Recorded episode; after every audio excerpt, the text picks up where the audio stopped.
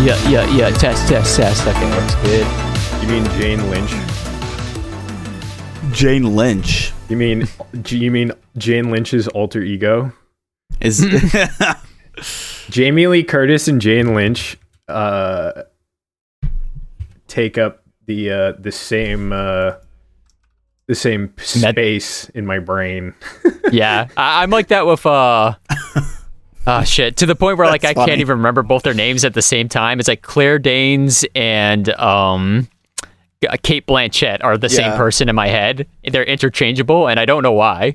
Because if I see them Oh. side by side, they're very clearly two different That's women. But like in my head, I can't distinguish them. that's the same with me and my- Matt Damon and uh uh uh Ben Affleck? Mark Mark Wahlberg. Oh, Marky Mark, dude. I don't know why.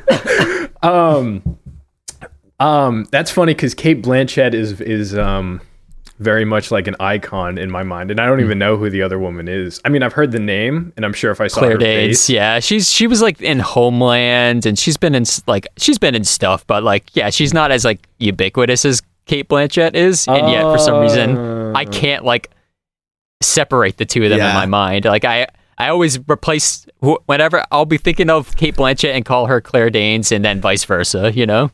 We should. Claire uh, Danes is a little more fishy looking. Too far from all Yeah. this gold. Sure, sure, sure. I've been rolling for a minute, so here we Yeah, go. Uh, three, two, one. We we do have a lot of gold before we start We recording can't usually. Miss. We always make this- Danes Yeah, commentary. Yes, I, I, we always make the, the grievous error of not syncing before we start talking because we always end up talking about something random and interesting. I About, know. In this case, me not being able to tell the difference between Claire Danes or Cate Blanchett. They're the same person in my head. You know I what? don't know why. You know what we should we should be doing? We should be keeping track of stuff for mini. I mean, mini, the mini bog collection episode is Yes. is honestly a terrible idea for for a podcast episode. But Yeah. um, people Mini who bog occupy the same space in your mind. I love that good- you said that, good Jack. topic. J- Jane Lynch and Jamie Lee Curtis take up the same space in my brain.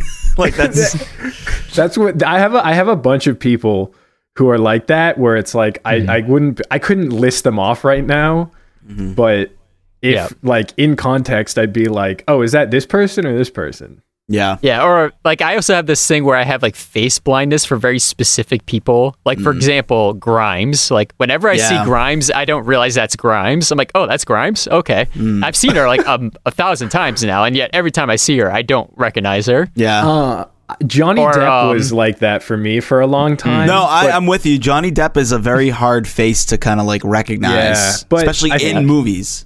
Yeah, I think recently he's done a lot of like it's funny because when he was when he was young, he did a lot of stuff where it was just like his face, and then mm-hmm. like when we were growing up, he did like he was he just did a bunch of characters, like a huge Yeah. bunch of characters, like Like I'm I'm sorry, Willy Wonka, Johnny Depp, that is not the same person. yeah, dude, Willy Wonka, Edward Scissorhand, Jack Sparrow, like Those are not the same people. that regular guy from The Tourist. Um, and then and then What about did, Skeleton Key, Johnny Depp?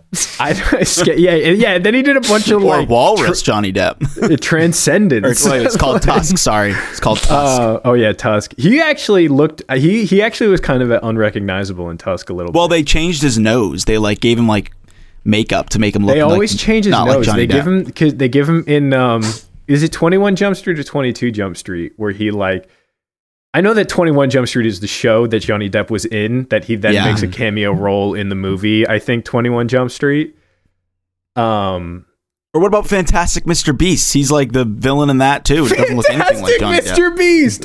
Fantastic Mr. Beast. He's Is gonna that the give- name of the he's movie? Gonna, he's gonna give his, Beasts. And, He's gonna yeah. give his one hundred thousandth beast that he captured um, a golden snitch or a galleon. You know Or what? You know what's really sad about that? And the I movie didn't poster is Johnny. Depp's character being like, I legitimately did not notice that coming out of my mouth until you guys started laughing. I'm like, what are they laughing about? Oh, the fantastic Mr. Beast. That's awesome. the crossover we've all been waiting Uh, for. I was watching too much Wes Anderson, and now I've combined so Mr. funny. Beast with Wes Anderson. So it's Mr. Beast, Fantastic Mr. Fox, and Fantastic Beasts, Beasts and where to find them. and where to find them? Fantastic Mr. Wow, Beast. wow, wow. That's so funny. I Anyway. it's the crossover we Uh, deserve. Come oh, on, man. Hollywood, Holly Weird, get on it. Probably weird. Uh, I don't even remember what we were talking about. Oh yeah, Johnny like- Depp. He is very uh, he is very relevant in the news right now. He's a now. bit of a chameleon. Yeah, that he's Johnny Depp. relevant. I was gonna say he's a chameleon, but but I feel like, and like Brent particularly in that movie. Rango, he was literally. Oh my god! he Oh, yeah, he was. Did you know? Did you know that they didn't? Rango they did Unchained. not. They didn't mocap that movie, but they did film reference footage with all of the real actors acting out the scenes and and like reading and like when they recorded the dialogue. Um, Really? Yeah, yeah. And to That's like to like help like behind the scenes they have like like little like like roughed up sets of where they of where they are in the animated stuff but um they uh yeah then they just like the animators use that as as reference. It's actually really funny. You can find a lot of reference footage just by like looking up um like like blank reference footage. Like a lot of times um animators will just go out in like the studio parking lot and just like like have like their buddy hold like their phone or like a cam or like a small like little handheld camera and just like Sure. record them doing like a spe- like a specific action or something. That's cool. Um like if they just like if they just like oh I don't know how it would look if like if I need someone to climb up a wall in a very specific way and they'll just Yeah. do it out so they can animate it. Well, I know my buddy Sam who like draws things. Like he he studies lots of like videos of just people Dude, many people fighting and that, moving dude. and Draw it's things? interesting. yeah. No, but it's it's like he has to like use like a reference, you know, like to to Yeah, actually yeah, yeah, see what the arm would look like in that exact situation.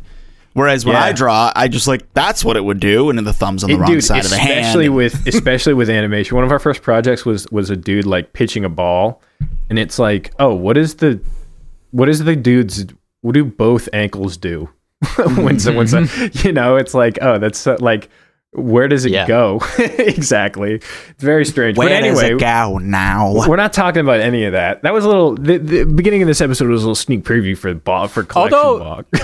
Yeah, although if this particular syndrome were to happen to you, who knows? Maybe all of a sudden you'd be able to perfectly draw someone throwing a pitch without needing any reference. So that's my segue into today's topic. But before we get fully into it, let's introduce ourselves oh my god, I forgot about am, that bit. Yeah, I am. Yes. What What are our bits again? Welcome to the bit zone. I am your traumatic brain injury bee, Whoa. Brent. Mm, okay. All right. Let's see if I can top that. I am your brain damage boosted IQ B Bobby. Um, Okay. okay. I don't know. I am your uh, journeyman J, uh, Jack, because I'm Nice. not quite a savant yet. Okay. We'll say I'm Okay. just a journeyman. yeah. Just a journeyman, a, jour- a, a, a jack of all trades, if you will. Yes. But a master of none. Yeah, No, but But the is it better than just being a master of one? yes, Is that you true? finished it. Is that apparently that was like uh, didn't I feel like we talked about this in an We had an Go back episode to the- about it. Go back to the episode about that, and we're going to talk about today's episode. I think I think Yeah, the episode what was like phrases and misconceptions and things. Yeah, Yeah, well, it's like weird words of wisdom. yeah. Let me something. tell you. Let me It tell you this. title. Let me tell you this. It was one that Bobby hosted. I can tell you that without thinking about it. Because it was a list episode. No, no, no. Um, but what are we talking right, about so- today, Brent? So, no list episode today. We're talking about something known as acquired savant syndrome. Whoa. So, yeah. So, before we get into what exactly that is, let me define what savant syndrome is. So, there's there's a few different versions of this, but um, let me kind of just define what savant syndrome in general is, so that we can get into acquired savant syndrome. So, savant syndrome. Now, I'm sure a lot of people have heard the phrase savant before. You sort of apply it to someone who's just like has like an otherworldly ability to do something. So, you know, maybe it's like they have like sort of like a photographic memory or can like do like complex mathematic mathematical equations or problems in their head instantly. So the idea of savant syndrome is it is a rare condition in which someone with significant mental disabilities demonstrates certain abilities far in excess of the average person. So you might think of like say the movie Rain Man. This is like a famous sort of dramatization of this particular syndrome where Rain Dustin Hoffman plays a man who, who is has who's autistic, but also has sort of like this like superhuman ability for counting. You might remember like the famous scene where like Tom Cruise drops like a bunch of uh, toothpicks on the table, and Dustin Hoffman just counts them instantly. You know how many toothpicks are on the table without you know just seeing it for like a split second knows exactly. And so then Tom Cruise exploits his brother to count cards in that movie. It's kind of a weird movie. Yeah, don't they go to Um, Vegas so- and stuff? And yeah, yeah. So it's like, oh, my brother is a savant at like this counting or whatever. How about I exploit him to wait, game, doesn't he not even uh, know? Las Vegas? Doesn't, doesn't he find that? Isn't it like he finds out he he has this brother, and then like the next Yeah. day he's like, I'm gonna use him to get money. well, he like takes him out to like lunch or something, and then like a bunch of toothpicks get dropped on the table, and he's Oh. like, 24, 24. like, what? What are you talking about? Yeah. 24. And he looks like, oh, wait, and counts the That's toothpicks, awesome. and it's exactly, tw- you know, it's, Yeah. but I mean, It is. A, it is a really good movie. It's very. Is it's it? very dated, but I liked the movie a lot. I think it's. a I good haven't movie. seen it in a really long time. I remember thinking it was it was all right at the time, but I also remember thinking like this is it's kind of fucked up. Well, but I think that's also, that's like, part it's of the well-made. movie. That's part of Yeah. the movie is how You're supposed messed to up think it that is. Tom Cruise sucks. Yeah, and like they kind of like you know Rain Man gets like mad. yeah, but what about end, Tom and- Cruise's character?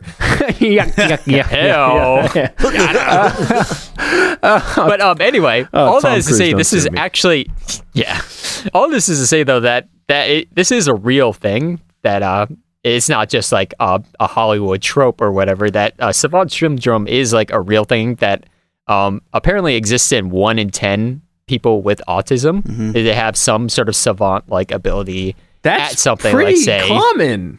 Yeah, it's pretty common one actually. In t- well, I mean, one in ten of people with autism, but I mean, autism is pretty common. So Yeah, it must be Yeah. like you know. There, there's obviously probably different levels to it as well. Like some. Sure, and it's not all math. It could be Yeah. memory related things. It could be, you know, uh, different like- calendars. My mom. uh, yes. No, uh, she met someone like a couple weeks ago that could tell you the day of the week of any date without any Looking, looking up. Like just like it's actually a very yeah, yeah. We'll, we'll we'll talk about. We have I have some examples later. We'll talk yeah. about, but that's actually like a more common one in acquired savant syndrome too. Mm-hmm. Um, is kind of this like, be able this like recall to be able to know exactly you know what day of the week a day was just based on the date. It you know yeah. It's, kinda insane. crazy. I wonder if like, like, well, because like the most the most um, common uh, uh, signifiers, symptoms, signifiers, I don't know, of autism that's is is um is like uh uh uh uh uh the lessened social skills, a detriment to their what am I? I don't know how to say that. They they have lessened the they have- diminished social yeah, ability. yeah, yeah. They have dim- diminished social ability. I wonder if there's like someone with savant syndrome who's like just super good at like like like whose savant syndrome thing is just like knowing how to socialize. Oh, that that's interesting. or Yeah. like or where it's like like just it's- like the an ultimate pickup artist Yeah. or something. yeah, where they're just like yeah, they're just like they're just like um like they have like the Hollywood superhuman esque thing, Mhm. and they're also well, I guess it would just be they would just be I don't know, I don't know for lack of a better term, quote unquote, a regular person, right? Yeah. But you wouldn't know. Because the Hollywood yeah, savant syndrome get you're like oh they they can't socialize but oh they can they can carve an they can carve an mm. elephant from memory Yeah. you mm-hmm. know Well, I uh, had Yeah. a I I not I'm not going to name names obviously, but I I had a buddy in high school who was like severely autistic and um the most insane like singer you would ever hear in your entire life. Like the most skillful oh, uh singer like could hit any note. Like it was insane. Um Mm-hmm. and in watching him go up on stage and perform, it was like seeing a different person. You know, it was just incredible. But it's so it's not like the most rare thing. I feel like a lot of people know someone who has some kind of ability, um, but Yeah, suffers from like, like, social autism kind of. sure. Or like for example, for me, uh, my brother is he's on the spectrum. He's not autistic. He had like what you would call Asperger's back in the day. Now it's just you know he's on the spectrum. Mm-hmm. But he was like a super talented woodworker. call it what we want yeah, I'm so kidding, yeah. Asperger's. We all know like what we're talking Yeah, about, yeah, but yeah. now it's classified as you know, autistic spectrum syndrome or whatever. And Uh, he was like an extremely talented like woodworker. He could just like kind of build anything, you know. Um, like he went to a tech school to kind of do that. It was actually kind of like a really sad thing in our family because like he was really good at it. Um, but like the school that he tried to go to, like they didn't like understand like Oh. sort of like autism or the spectrum or whatever. And they're like, oh, well, we can't let him use, you know, like heavy machinery because he's, you know, special needs or like Wow. on Yeah, the yeah. spectrum. So they basically like kicked him out of the Oh, program, even though so he was really good because they were like, oh, well, you know, he can't, he, he shouldn't be allowed to work with this stuff because, you know, he's socially awkward, I guess, you Wow. know, like you're like, And normal Yeah, normal it- people be cutting their fingers off every day using Yeah, that stuff, it was but they probably don't one care. of those things where it was like normal people, quote unquote. Yeah, where it was like back then he was just like like there was just such a bad understanding of so much and it was just like like so like so many people got lumped into the special needs and I'm sure it was just like like the special needs uh people with special needs cannot do, do X Y and Z, you know. yeah. Like that which just sucks. Yeah, it's super frustrating. Yeah. But um, yeah, but it's you know even at that, like I have some experience with that with him because he's just like really, or he was like extremely good at origami too, of all Mhm. things. Like he would just like make origami just for fun and just make these really so cool. complex things. You know, it's like our house would just have fucking origami shit all over the place because he just, yeah. it's like, oh, I'm just gonna whip up just like this like crazy elephants, you know, Yeah. or giraffe and shit. It's like, There's oh, too many okay. goddamn there's too many goddamn cranes everywhere. Yeah. yeah. I can't, can't get anywhere. So that's so that's basically what savant syndrome is. Now let's talk about the topic at hand today, which is acquired savant syndrome, Uh-huh. Oh. which is a little bit different. This is acquired savant syndrome is the presentation of often extraordinary scholarly skills that emerge after a non-disabled individual suffers a traumatic brain injury or illness. So basically the idea that someone who is, you know, lives life, you know, completely normal, quote unquote, is non neurodivergent or whatever, who suffers some sort of traumatic head injury, and it all of a sudden, you know, unlocks some sort of like savant like ability in mm. them. So, like some of the things we described, like, you know, Bobby, you were just talking about like the calendar recall thing. Yeah. Or musical talents or mathematical talents, all of a sudden that these people never had any aptitude in before are just like unlocked and they have like a savant like knowledge or ability in these things. Or like one of them that you'll hear a lot is like language. I don't know if you're going to talk about this later in the show, but like language, Mm-hmm. like some people will, oh, they'll wake up from a car accident and it's like they'll they'll be speaking full Spanish, and it's like how? Yeah, uh, I don't. Ha- I couldn't like locate any specific examples of uh, that. yeah. Um, it's more of a where- tale like you hear about. I I mean, it is real. Like the, the studies have um, that I'll talk about have seen that as a case, but they were they didn't provide any specific examples of that particular one. But that Yeah. is one. Like people become polyglot, meaning like knowing multiple languages after suffering traumatic brain injury, which is Wow. Crazy to think about. That like these that, that these things could just be sort of like uh, just locked away in our brains. But we'll we'll kind of get into that more maybe at the end when we open it up a bit and sort of speculate more about like what this means about the human brain in general. But let me kind of dive more into sort of acquired does kind of the science of acquired savant syndrome.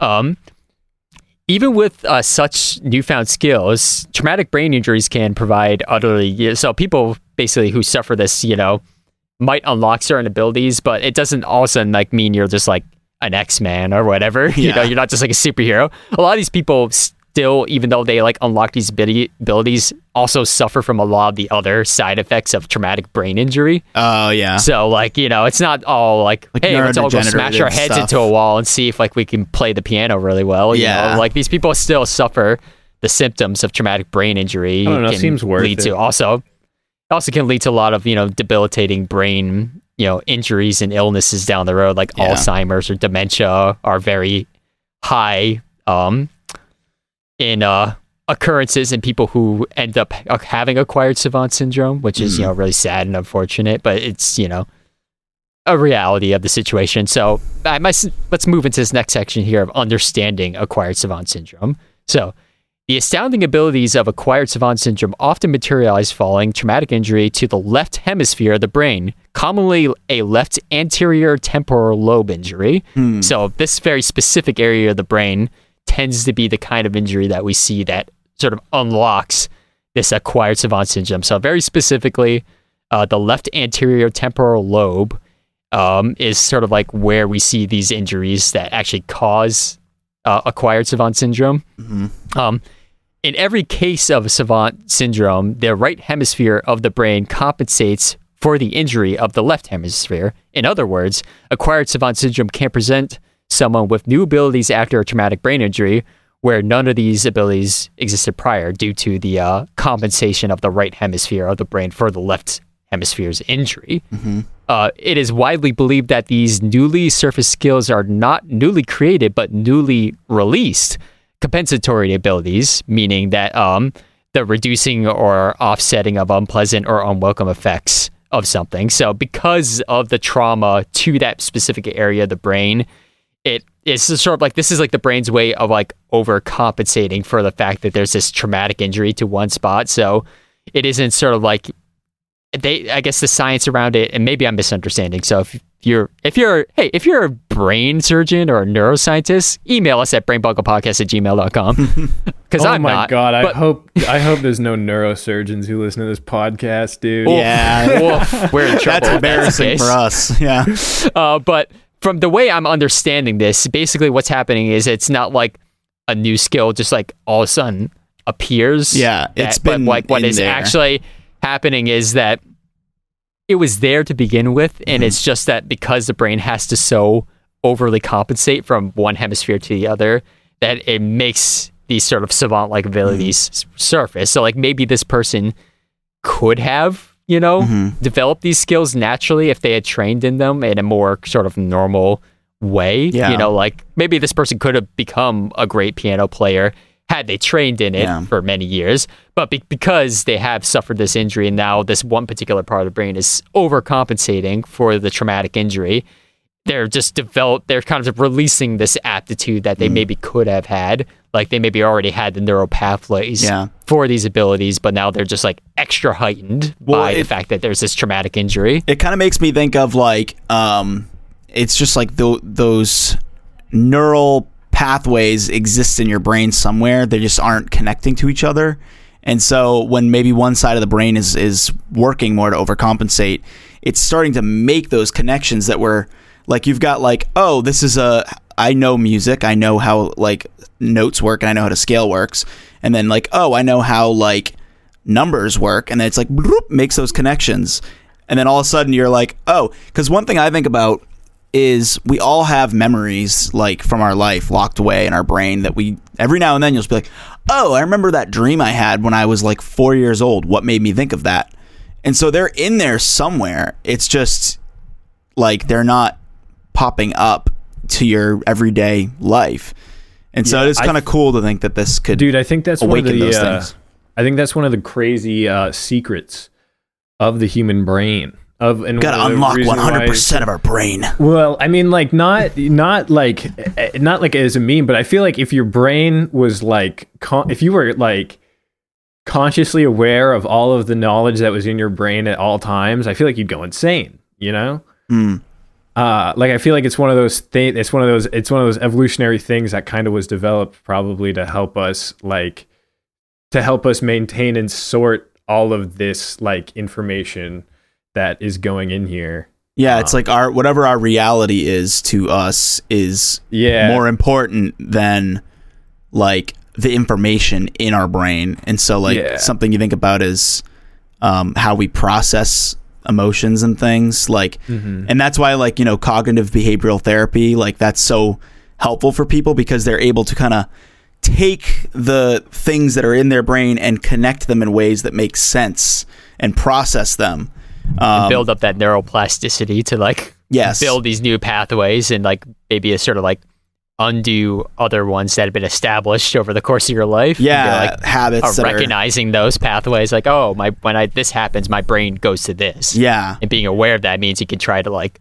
build new pathways and be like Mm-hmm. when that happens and I feel this I should reflect on that and be like why do I feel that way? Eh, Is that rational? You Exactly. know? And You uh, know? that's so important. And I think what you were saying, Jack, is interesting because it's both an evolutionary advantage because it keeps us kind of focused on the here and now and what's in front of us, which is like life or death.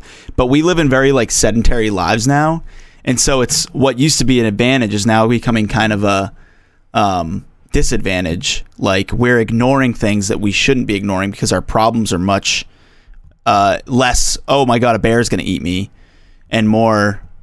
Oh, every time I you know do this, I I react wrongly. I don't Yeah. know if you know what I'm saying. yeah, saying. we but- need to go back to worrying about if we're gonna get eaten by lions, and, and, and less worrying about if I if I got my taxes in on time. You know, it's it is interesting how like we would be better equipped to deal with like that kind of life or death situation.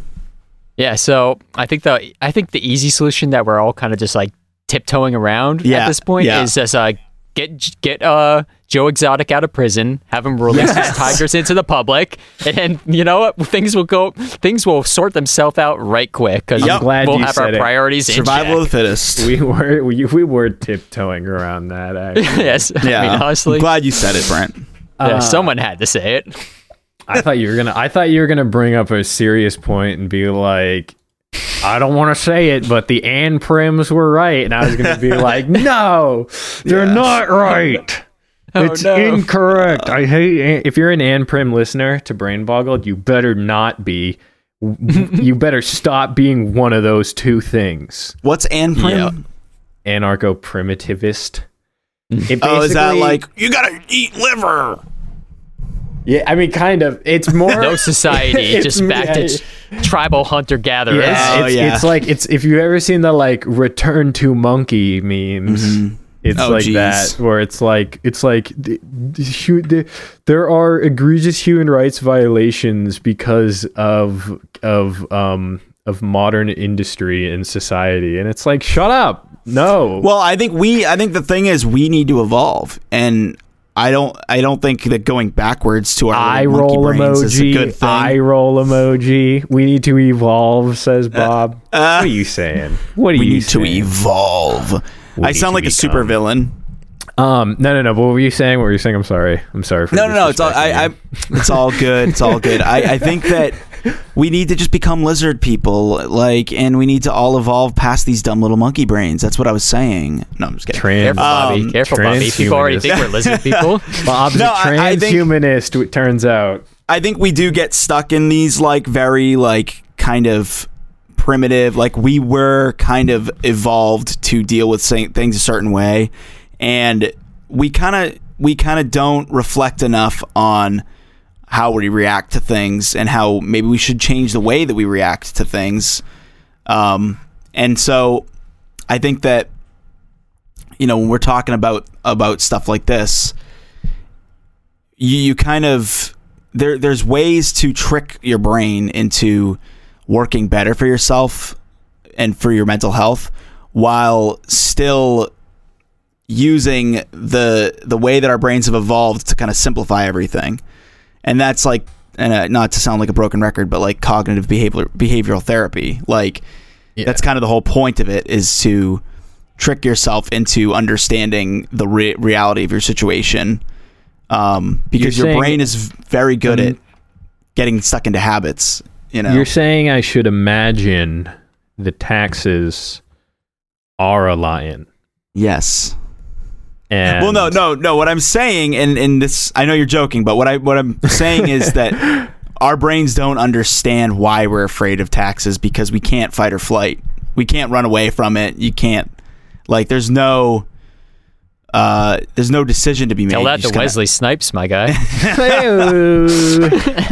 uh, so I don't know. It's, we live in a very we live in a very weird world for the way that our brains were built. So it's it is interesting, um, and I think that's why when you see these kind of acquired savant syndrome things, it's like, um, it's very cool because I don't know. It's like it's almost like showing how amazing our brains really are and how Yeah. like there's a lot of potential for you know having control over or I, I, guess not having um, control. I don't know. It's it's Well, I was talking my brain's about blowing this. up now. I was talking about this with someone the other day to go to go off of your point of like the brain isn't really built for that. Is it's like I, I forget there's like a concept where it's like the, the the human brain is essentially programmed to deal with like practical manageable numbers yeah. um where it's it, there where there it gets to a point where the number is so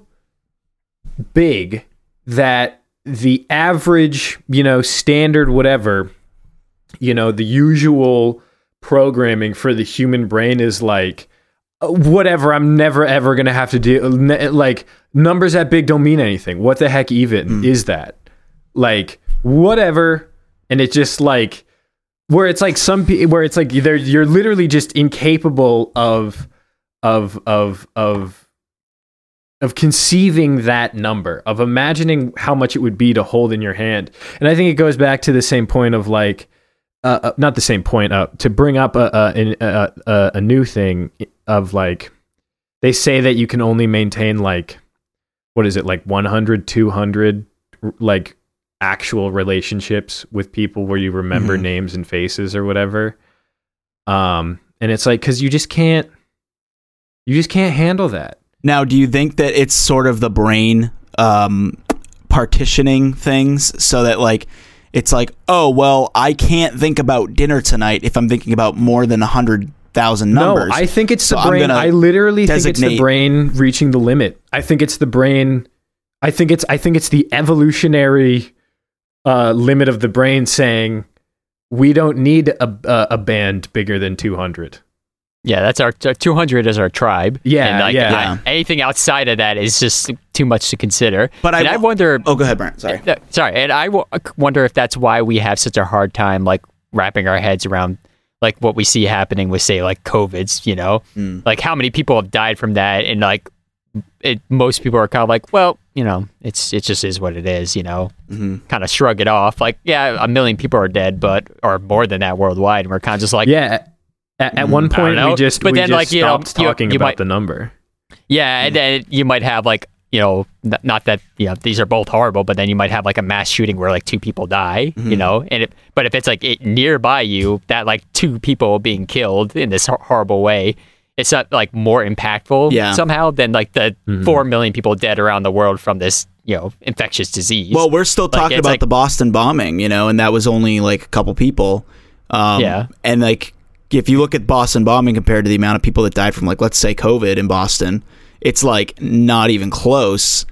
But we have this annual thing where we're like, oh my god, and and don't get me wrong, it's like both situations are horrible, but we tend to be like, at least the people that live close to Boston are like, oh my god, like that was a horrible day, and people that maybe live on the other side of the earth are kind of like, oh, oh, it's just a couple people. Like, what do you mean? Like, it's just a bombing. Yeah, because you know? it's it's your community. Like, it's yeah. like yeah.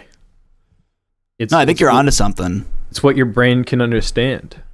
Yeah, it, it's it's a very interesting thing. You know, I I wonder how that stuff kind of like affects some of the issues we have now, like with this like inability to kind of like sort of grasp these like bigger issues. Mm-hmm. It's just like it's like too much for our our brains to even really handle, so we don't. Yeah. You know, and I think to kind of like to bring it to a different topic too. Like I think social media is part of what makes it so um, kind of toxic in certain aspects. Is like we we associate our tribe with this like social media presence of just whoever's under that umbrella and you're like it's not actual people it's just like people around the world and so we see that as our tribe even though it's there's no names and faces to it it's just kind of like that's my tribe but you or, don't know any of them yeah, or it's or or in in a more literal sense, it's just names and faces. Yeah, you know? like it's like you don't you don't you don't know anything. Yeah, as you said. Yeah, it's very interesting stuff. But I do but, wonder, um, like, sorry to keep pulling this conversation away. No, this but, is super super interesting stuff. So I'm I'm totally down to go down this rabbit hole. I, I do I I do wonder though, like if it is the limit like of the human brain because the re- the reason I say it might not be is because of like uh, savant syndrome, where you see like that maybe it is a, a physical it's a it's a manufactured limit by the brain to not overwork that part of the brain when you're trying to survive every day. So I, I, think about like a computer when you're running too many softwares at once and you have to designate like processing to like one app. I think the brain like puts its own limits on how many numbers we can calculate. And so when something like savant syndrome happens, it's like, yeah, you take away some of the social stuff, but you you're able to, like Brent said earlier, put more processing power into one side of the brain that unlocks the true potential of like our math skills. Yeah, but isn't that isn't that I mean, I think I think in that scenario you're kind of you're arbitrarily putting more value on the mathematical side of the brain aspect than than than the other than the aspects that they're losing out in. Right? Like Yeah. I think it still it still is is like we see like it still is the limit of the brain it's just Yeah, that I it see what you're to, it has to pull from this other side so it can it can So- extend the limit on on one. Yeah. so Yeah, that's sort of how I, I guess- see it. But yeah, yeah, Yeah. Yeah, so then I guess what my curiosity is, kind of bringing back to what Bobby's been talking about with the uh, the cognitive behavioral therapy is, is it possible to have both? Is it possible if- we were to say To put unlock like a focused 100%. effort on retraining our brains a little bit more to like maybe kind of solidify these other this neuroplasticity plasticity and these other pathways? Could we, you know, say have ability to like sort of move outside of our evolution and sort of like forge kind of like forward in like a new Only if we Way. unlock hundred percent of our brain. yeah, only if we fucking Bradley Cooper pill unlock that shit. Listen, Limitless. Brent, um, yeah, I don't know. it's it's interesting. You're then we might burn too concerned much- With could we? You don't even. You're not even thinking about should we unlock Should. all that brain? Well, if you think about hmm. like human metabolism, like we we think of like exercise as the way that we like burn calories, but like I don't think of it really the yeah yeah because Speak you're yourself. yeah because you've talked to me and so I think that you know we we spend a lot of our calories on brain power and our brain we even we even deal with it today like if it if we get overstressed, we shut down um, and that kind of goes back to the neuroplasticity like how much can your brain stretch itself thin and i wonder if we were able to find a way like you said brent to make our brain as stretchy as possible Dude, um, and overwork it a little bit more. I mean, like computer processors get better and better and better. Uh, is there a way for our brains to kind of improve using future technology? I don't think we'll be able to do it without some kind of external technology, though. So we did. Now we talking like a Neuralink situation here. I was thinking. I was Like- thinking more like um, organic tech, like not not really like a Neuralink that like stores things for you, but something more like um, like let's Bob's say there's some kind of like eugenics. cellular It- like let's just say it. Bob is talking about selective breeding. Uh, Yes. eugenics. He's talking about forced Yes. evolution. He's talking about. I mean, kind of. That's what you're saying. You're no, saying. I'm, I'm saying, I guess, but I- Whoops! stumbled into eugenics again. I, know. Whoops! I'm saying more like I'm saying more Okay, like uh, eugenics DNA. is such that gray line, dude. It's everyone wants to everyone wants to talk about. Everyone wants to say, but what if we just bred humans like dogs to be the far, No. fastest, smartest, strongest? You know, like, come on, well, it, it's a weird conversation, but I, I'm reading this book about. Uh, it's called lo- um long. No, it's called Lifespan, and it's by Dune? There's a- David there's A lot Sinclair. of selective breeding of humans in Dune. yeah, well, That's true. So yeah, the, the- Bene Gesserit are all over that shit. Yeah. Have interesting you thing about- book three, Brent. nah, I've been taking a little bit of a break from it. Okay, I- you I've gotta been- let but- me know when you finish book three. Yeah, okay. I, I'll, I'll, I'll, that, by, hopefully by the next podcast, I'm like halfway through. So, but anyway, Oh, okay, Bobby, go okay, on. okay. I don't have yeah, any yeah. CD. I'm looking for a prop, but it's a it's a podcast. So, um, the way that, that David Sinclair describes it in his book is our brains and our well, it's not our brains, it's our DNA is sort of like a, a think of a CD, and when you have a CD for a really long time, it gets scratches on it, and so our body and our DNA is kind of like as it ages and oxidizes, we kind of get more and more scratches.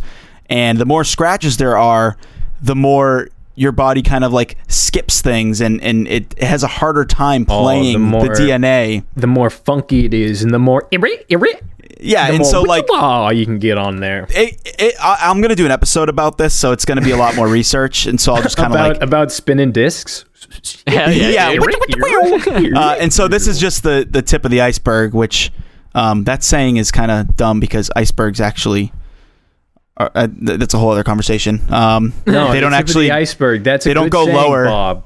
They don't, go, they don't lower go lower? because They the- don't? It's the center. No, the center of gravity would pull it so that it's the same on on because it's a buoyant thing. It's not just gonna have Bruh, more if I have an ice if I have an ice cube, ice cubes don't float half in and out of a glass of water. they kind of do though.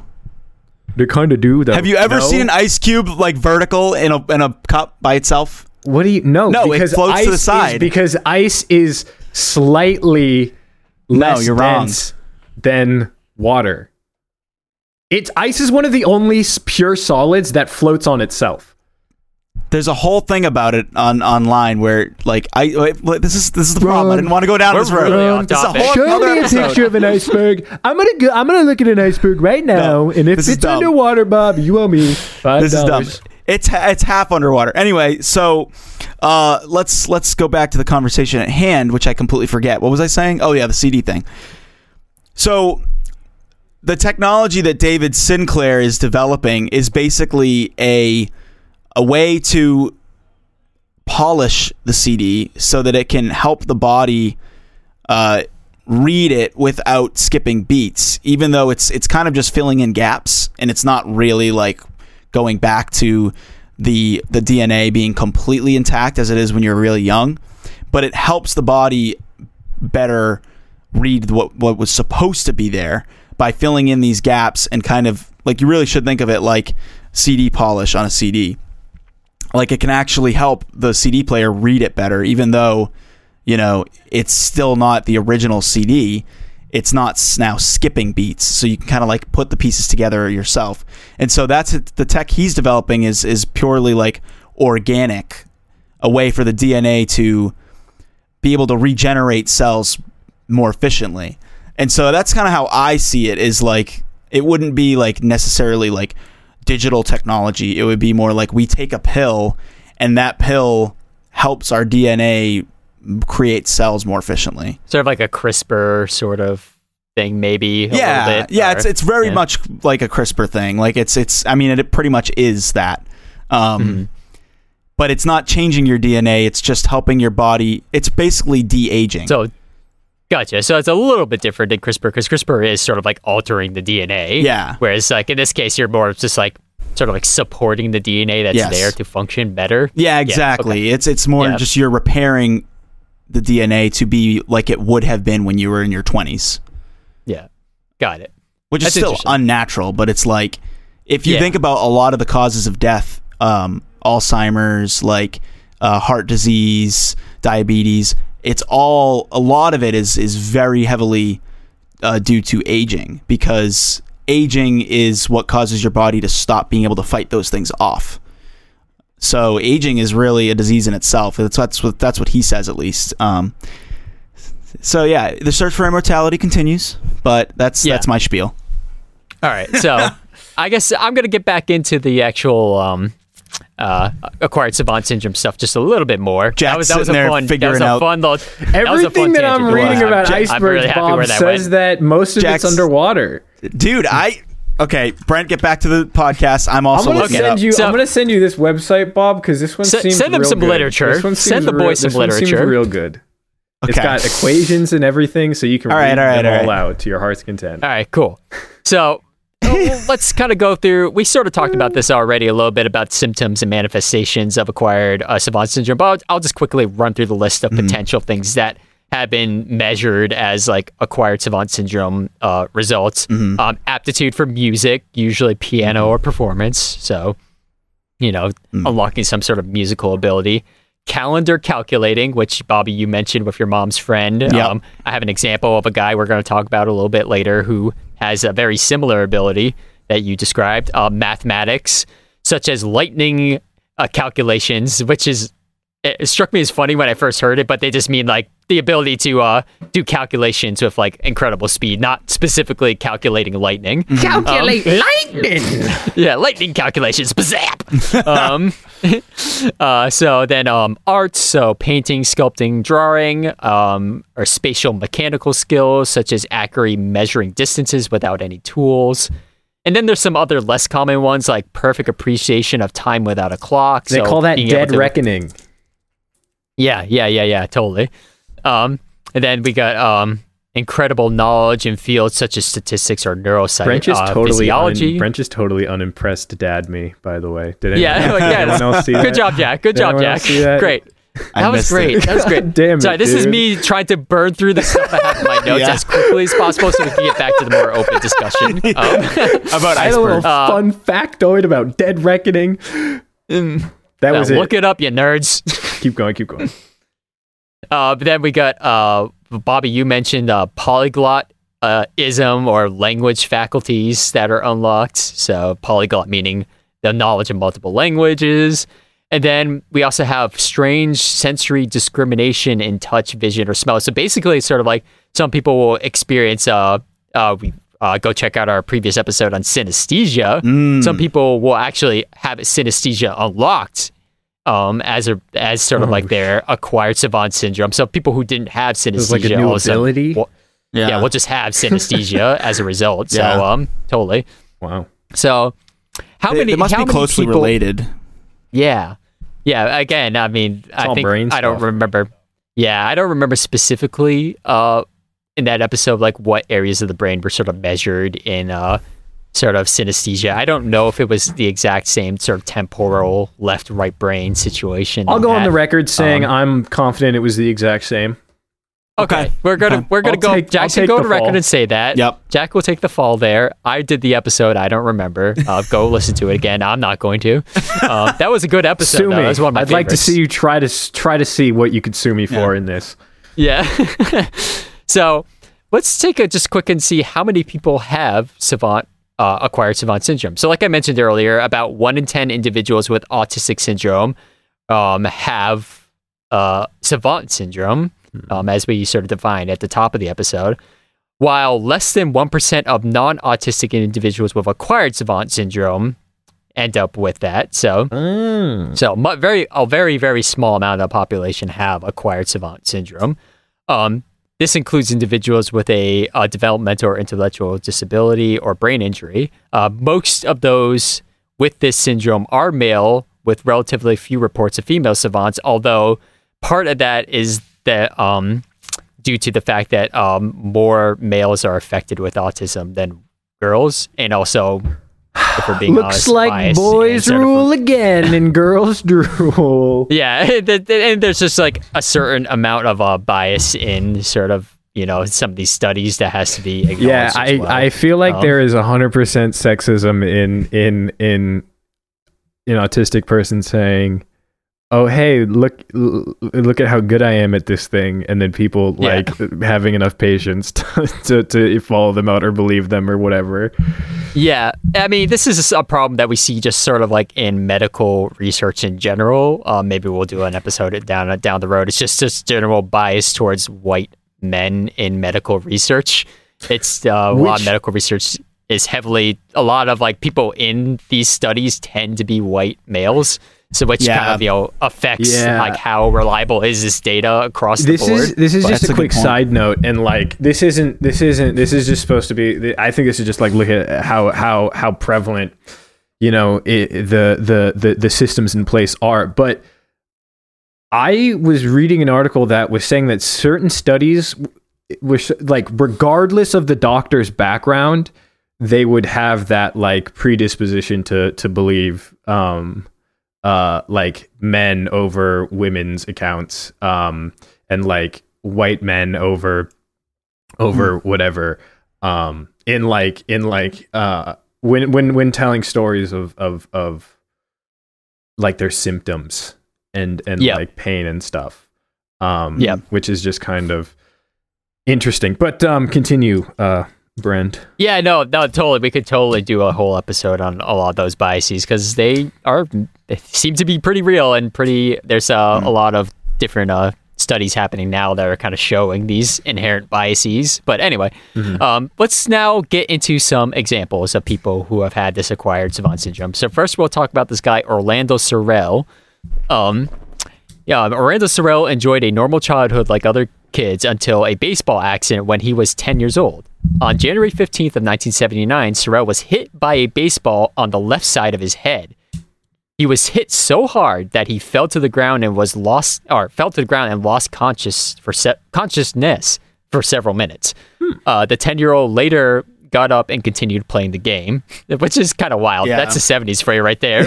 he gets knocked out for like two minutes straight and then just gets up like, you're fine. Does you got your bell go rung. Get the back in the game, kid. And he was the be- and he was the best kid to ever play a game from then on. uh, And Well, he went on to change his particular name to Babe Ruth.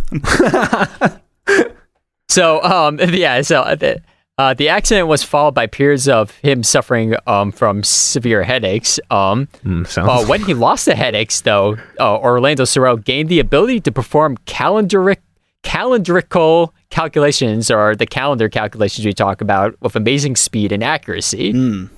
Give him any date, and he'll tell you what day of the week it was. He could also recall the specific weather in degrees for and uh, just for that day. So he could tell you like what the highs and low temperatures were for the day, what the weather was like that day, what Weird. like like encyclopedic recall. Um, and now, just for the, the listeners at home, um, I will have a brain bloggle to go with this one. So go to brainboggledpodcast.com to check it out because I am going to put some videos in here. Um, we're not going to watch most of these on the pod now. I'll share a couple of them with you guys because they're more visual and you can kind of just like watch some of them. Um, but this one in particular, uh, there's a video interviewing this guy. Um, I'll put that in the brain blog if you so choose to want to watch that. It's about like a five minute video I'll be checking it out. Of this guy kind of just doing this like crazy recall of dates and like the weather, and, like all that stuff. It's very, very interesting. Now we should Um, talk to gonna- we should talk to Ethan about this, Brent, because Yeah. he got this is maybe I don't know. Sorry, Ethan, if this is completely incorrect, but he got We're hit. you. he, he got uh, hit in the head with a golf ball flying full speed at a driving and he's range. and he's not any smarter at all. no, but Ethan Ethan has Well, an it was a inc- dim. Ethan has an incredible ability with perfect pitch. He knows Yeah. he can tell you like any note, any song, like how any song starts, and he's never been wrong. Like I've he's done it like 200 times. I've I like it's like a party trick. Oh, Um, now that you mention it, Bob. Okay, this is gonna sound bad. I'm not saying obviously. Obviously, I know you're not autistic, Ethan. But I there was a person with autism in my theater department um, in high school who uh, also who had perfect pitch. Mm. Yeah.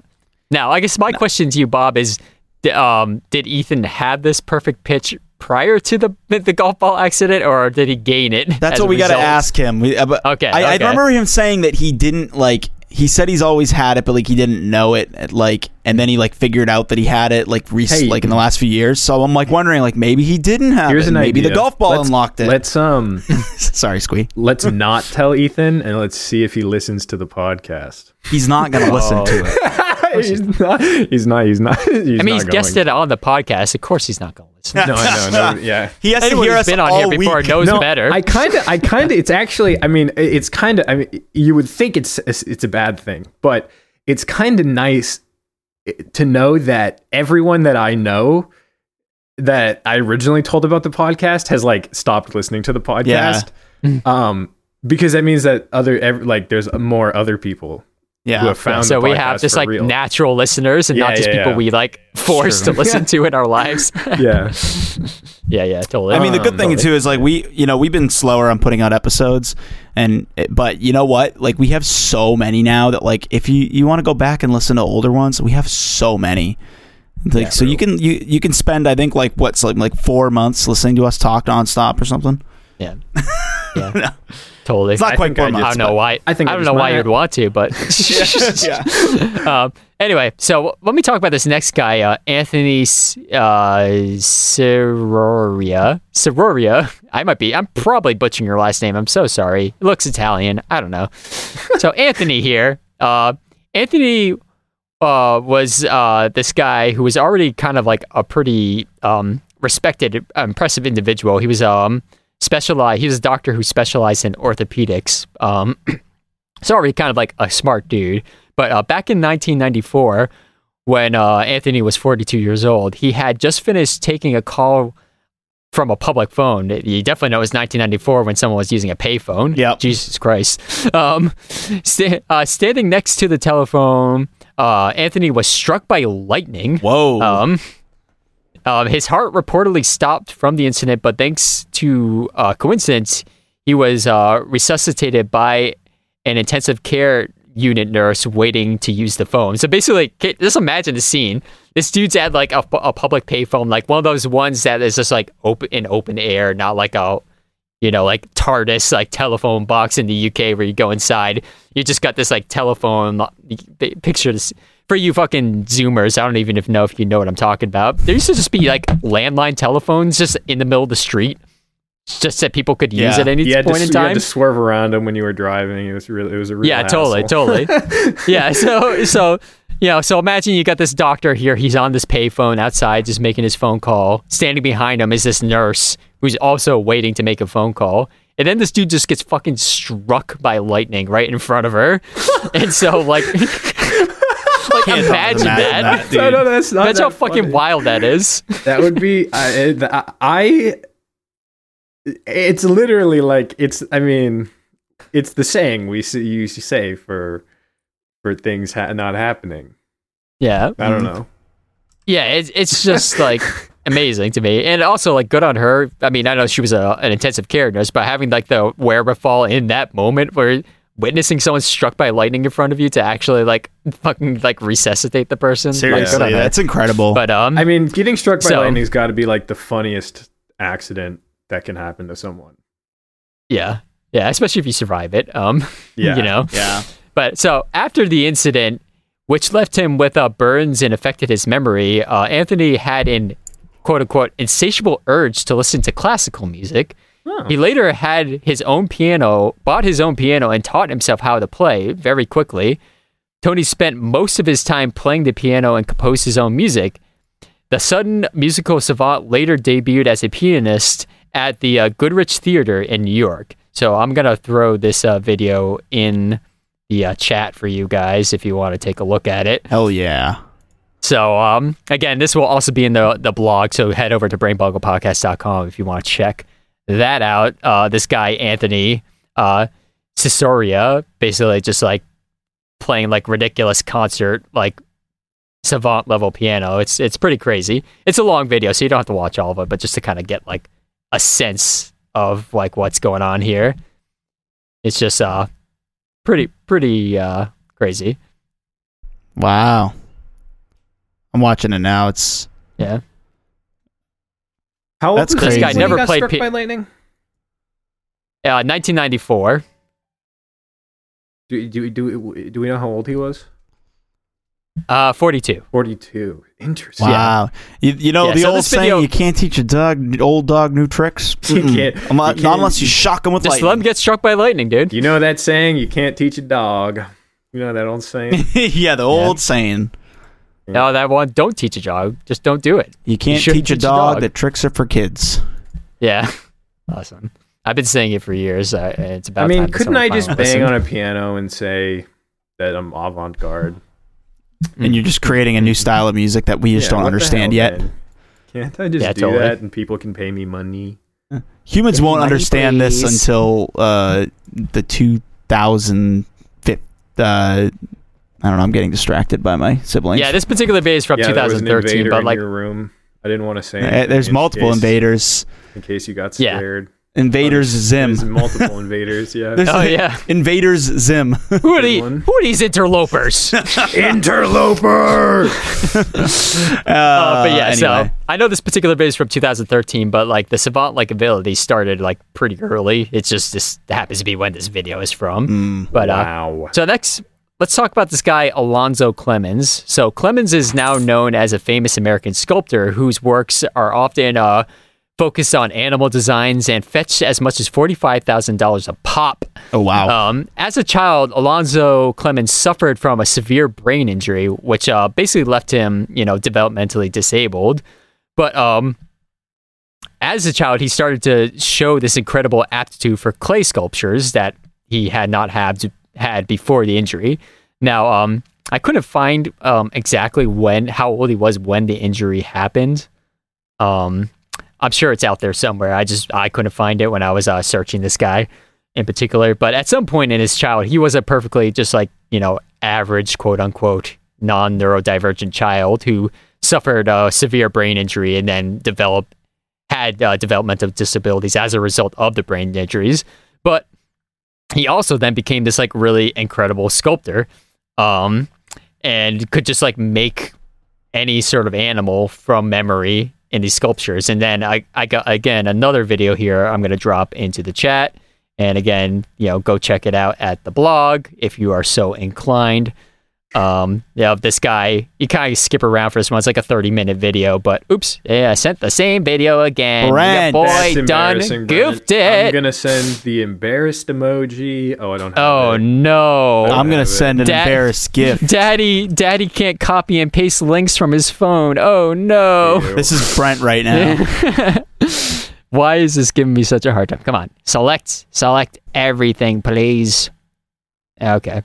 And I'm gonna send that over. Oh, I know. Oh, so so gauche. So gauche.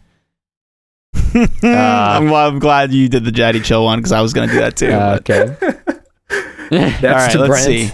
and uh, Daddy Chill. and it didn't copy. Oh my Lance. Oh, yeah, this that's is not working, chopped Brent. out. And it. This is why I sent the sleepy gif. Falling Oh asleep over here. Why Atlanta? Why just fucking, just fucking work, my guy. What if I send it again?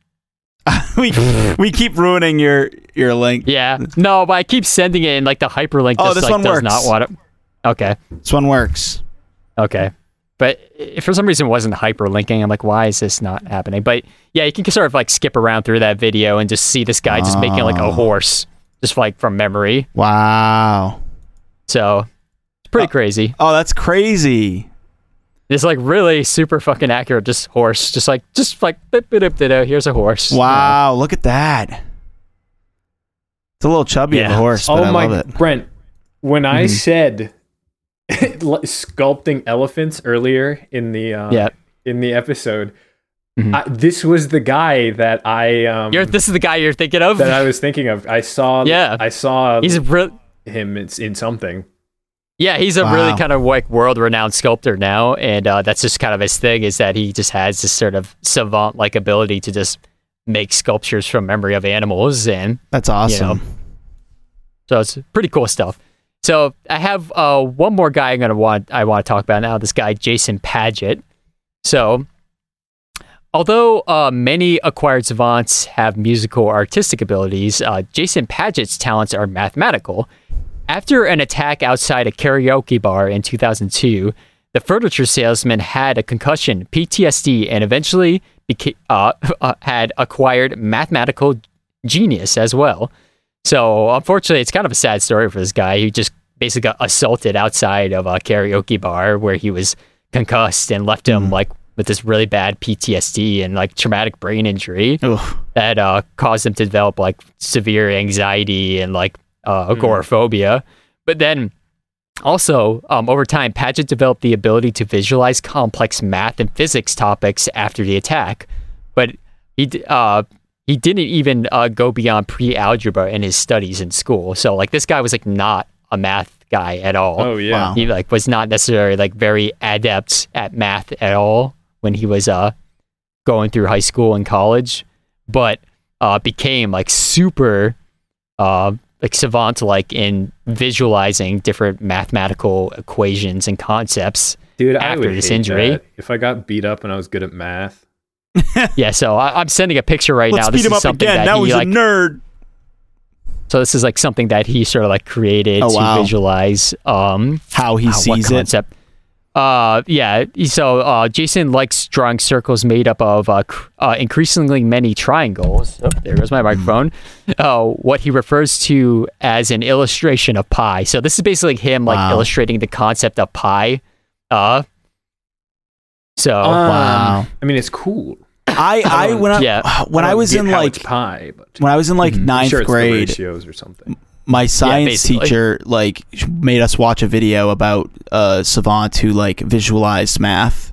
Um and he like tries to describe what the way he sees numbers. And it was all like like it wasn't like numbers like you would picture in your head like how you would see numbers floating around. It was like colors and like shapes. And and that's how he did math equations. And so like Yeah. it would just he would think of a an equation and it would spit out the shape and he'd be like yeah that's 50, 52 and it, it just made Yeah. sense to him and it's like man that's that's incredible. This is that's what this reminds me of. It's like Yeah, this is it's kind of this uh, crossover of like um how I mentioned earlier some of these acquired savants like acquire sort of like synesthesic yeah. uh, like abilities. This one it kind of like is sort of a combination of like the be able, the ability to process process advanced mathematics and physics, and also this like synesthesia like element of like the visualization of these things, Yeah. like as these like shapes or whatever.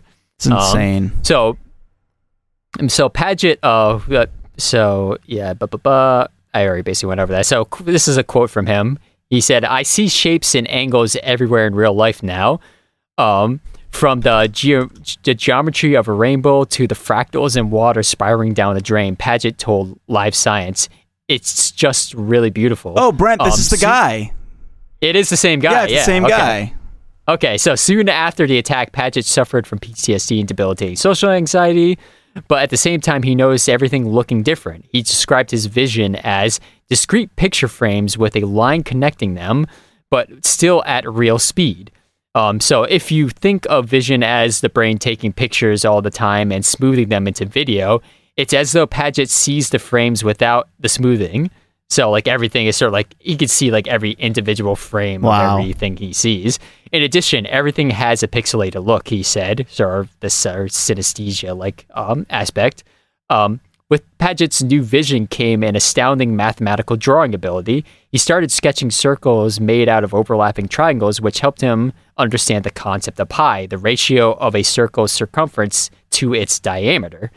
Uh, there's no such thing as a perfect circle, he said, which he knows because he can always see the edges of a polygon that approximates the circle. wow So, so he just like has this like kind of like superhuman ability to sort of like to see all these like ratios within everything with any shape or whatever, and can kind of calculate it and sort of draw it out just from looking at things. You know, it's very interesting. that is very Um, interesting So, th- so that's pretty much um, all I have on that. Um, I had this. I kind of was reading through this one study. Um, well, let me say this.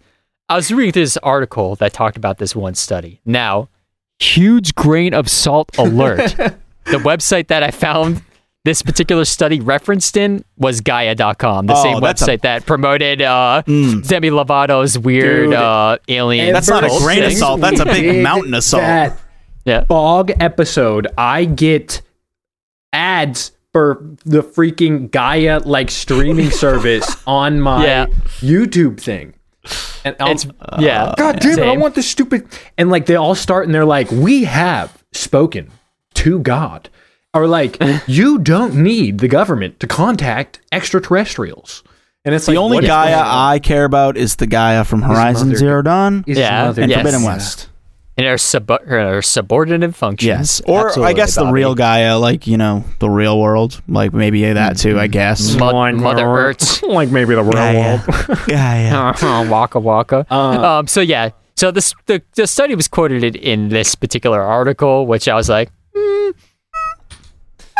it's interesting. I'll say what I'll say is it's interesting. Okay. Um. It's a very small study, so I would definitely not take it as like proof of anything in particular. but it is at least people interesting. found.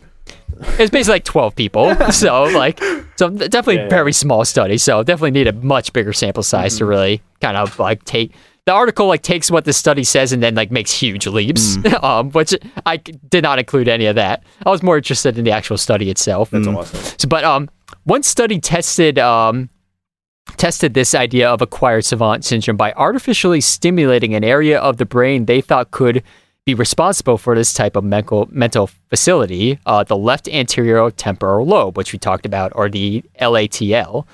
Uh, the researchers' theory was that an atypical dysfunction of the LATL would lead to overcompensation by the right brain, creating a hemispheric competition, which is sort of what we talked about earlier. So, like, this is not like um, a controversial idea in sort of like the the uh, neurophysiology community. This is kind of like something that a lot of uh, neuroscientists believe to be po- the possible explanation for this. They don't know for sure. but Yeah, this is actually, that's that's based on what you told me. I kind of gathered that together, and based on my own kind of, that's kind of what I was thinking too. The hemisphere, Yeah. the hemispherical conflicts and everything.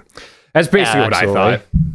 Yeah, yeah. I- I'm, I'm surprised, frankly, you didn't say it first. Uh, that's very. I, I, I'm impressed with your restraint, Jack. I so just didn't want to come off as, as I just didn't want to steal the thunder of the reveal. Yeah, you're just being humble, so I appreciate yeah, that. yeah, yeah, yeah. yeah. Uh, so, working with healthy patients, the researchers used low frequency magnetic stimulation, or RTMS, which is actually like a like a commonly used thing in like uh, treating depression. Um, it's just sort of like it's these uh, magnetic uh, stimulation treatments. Um, so uh, the RTMS um, was uh, used asking them to draw. So basically, what happens? The researchers used this uh, RTMS and would ask the uh, participants to draw animals and faces from memory beforehand, during the testing, and immediately after 45 minutes of stimulation. So three different times. Once right before they did the uh, TMS treatment, once during the TMS treatment, and once after they've been doing the treatment for 45 minutes. And then there, as a control, two patients were giving a quote unquote sham treatment. So they weren't actually being, no TMS treatment was actually being done to them. They just said they were Don't you it. mean all the Um, patients were given a sham treatment? yeah. Uh, so the cheddar totally. So they found that four out of the nine subjects had major changes in the way they drew their pictures, with several reporting heightened awareness in their surroundings after the treatment. Uh, many reported returning back to normal after 45 minutes after the treatment, and one patient said he could barely recognize the illustrations he made, even though he watched himself drawing it. Wow. So kind of interesting. Um, another test was given to participants after they received the uh, TMS treatments to their uh, ability to estimate large quantities of objects. So basically, they would show them like, here's you know a jar of uh, jelly beans. Yeah, Uh, tell us how many you think are inside. You know that sort of thing. So, post treatment, the ability to accurately guess the number of discrete elements improved in 10 of the 12 subjects. This mirrored the abilities seen in savants as well as other mathematical phenomena like uh, calendar ca- uh, counting. So, you know, very small. The, the two studies altogether, you're looking at like 20 people altogether. So, interesting data, but um, obviously too small of a sample size to really say whether or not that concrete pr- proves anything. But it is kind of interesting. Yeah, it so is I just very kind of wanted. interesting. Yeah, for sure. I just kind of want that was that was the last bit of my notes there. I just just kind of like makes you wonder. Like Hmm. again, we kind of like delved into this like halfway through the episode, but like kind of like what potential there is within the human brain that is Yeah. just kind of like could be unlocked. But like, does this mean that there's a could possibly be ways down the road, like say through some, a treatment, like a TMS treatment, to unlock more of these abilities that maybe like inherently within us that are just kind of like those neural pathways are just not like tapped into. Yeah. Like I don't know. It's it's kind of interesting. It's a very interesting conversation, and I think that we'll find out a lot more about it in the next like 50, 60 years in mm-hmm. science. I, I feel like a lot of the science, I mean, if you look at the last like 30 years of where technology and science has gone, it's like pretty incredible. So it's really exciting to think like what we're going to see in the next Dude, I hope we get some century. good science before we're dead. Yeah. Maybe some weird science. Maybe, And then, like, the movie Yeah. Oh, yeah. in the 1980s. Like from Weird the movie science. uh, War Games, Hmm. where they Well, um, totally. isn't that the movie where they make the chick? That's a weird science. So that's the one that I just referenced. Oh, that is weird science. I thought they made Yeah. the chicken War Games. No, it's weird science. No, that's that's not that's the like. Would you like to play a game? Yeah, one, yeah. Where like where basically like, is it Matthew Broderick where he basically like, just like beats like the war game computer or whatever at like nuclear preventing nuclear war or some Yeah, shit. doesn't, Yeah. Like, doesn't he like do Yeah. army strategies for the like Gooberman? Aren't they like you're the best? All right. Yeah, yeah, I'm that's pretty sure basically that's war games. A lot of a lot of '80s movies references today. Yeah, I know. '80s and early '90s. I don't know what that's all about, but Uh, Weird Science though. That was one of those movies when you're just like a kid and you're like, "Whoa, Whoa, and then you watch it as a You adult can and you're make like, a girl. yikes. You're like, this is Problematic. exploitative. oh my god. This Uh, is this is this movie's problematic. yeah. yeah, yeah, absolutely. Dude, I wish I could just make different a time. woman. I wish I could just have every part of the woman except for the human part, dude. totally. Oh boy. A boy. universal thought had by all. Um, Oh boy. oh boy. Oh boy. Uh, Just kidding. Just I kidding. Well, can't, yeah, for the people who don't know us. I'm, Yes. I'm not kidding. But Jack's not. Oh man. Dude, I can't Well- wait till we can figure out cloning and then just it can be uh, just us guys, just bros. Oh god. We can just clone we can just clone ourselves over and over again.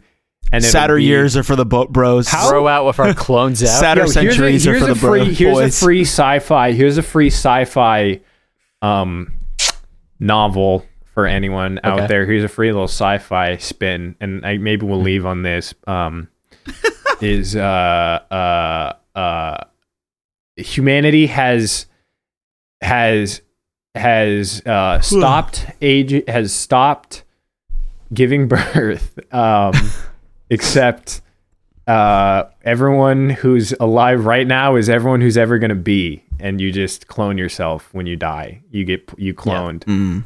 Um, You got a bit of a Duncan, Idaho situation. Just a Yeah. bunch of like, Yeah. yeah, Yep. just a bunch of like c- copies, but like, but you know, we might insert our own little flavor in there for each copy, Yeah. so they can d- uh, do our sort of like underhanded deeds that we want them to do for us. Yeah. yeah. Hell Oh, yeah. man. There's a um there's a little there's a little there's a little uh, uh a thing everyone gets cloned and you don't you don't get your memories from the previous clone but like maybe you die on a different mm. cycle from your other so you're on you know I'm Jack 58 mm.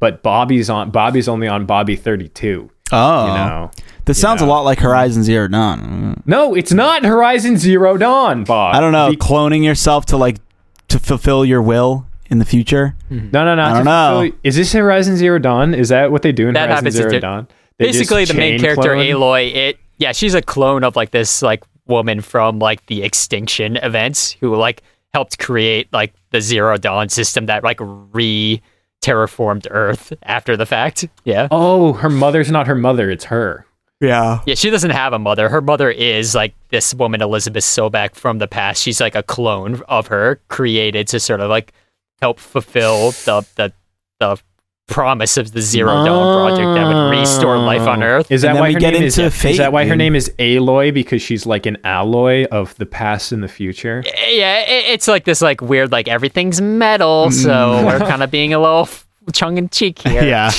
Um, Rust. Wow, that's CO. cool. Um, I'm Uh, but we should probably now right leave it there. Yeah, we should Me probably too. leave it there. Yeah. Uh, it's two o'clock. I haven't had lunch yet. I'm hungry. yeah, we just we just sat down here for an hour and a half. So uh, thank you guys for uh, supporting us doing this on our weekends because Hell you yeah. know this is a labor of love, as we've said many times, and we're not getting paid to do this. So thank you for tuning in. Uh, we got plenty of other Except for- episodes. Except for our few patrons. So thank you to our patrons Yes. who uh, Yeah, do thank you. pay us to do this. That's true. We did somewhat, make you one know. in the last year. Thank you so That is true. so much. Yeah, That we love you guys. Yes. That sounded really disingenuous, but it was I genuine. know. I'm just really hungry. yeah. He's getting a little hangry, so we're getting I'm a little punchy here. and on Yeah, that so note, go, yeah, so uh, check out the website, brainboggledpodcast.com. There will be a blog there for this episode. Uh, email brainboggledpodcast at gmail.com. Instagram is at brainboggled. Uh, podcast, Twitter's at uh, BrainBoggledPod. Twitter's brainboggledpod. Um, so just check out all that stuff. Maybe leave a five star review if you want to. Yeah. And um, if you're lucky, maybe I'll mail mail you some soup this month. I don't Once a month. We'll see. If you're Yeah, lucky, just once, though. I you're get lucky. I get soup once a month from Brent, and it's fantastic. I make great soup. Smell Yeah. yeah, dude. All right, Thank you. Bye. people. Bye, bye, bye. See you next time.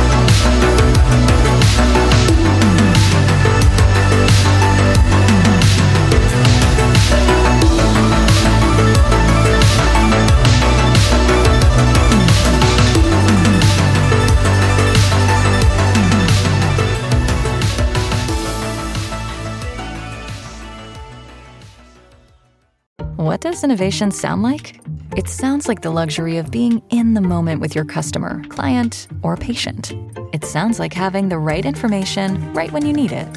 It sounds like being at your best for your customers and your business. Thanks to Hyland's intelligent content solutions that improve digital processes, innovators everywhere are able to do their thing better, whatever that thing is.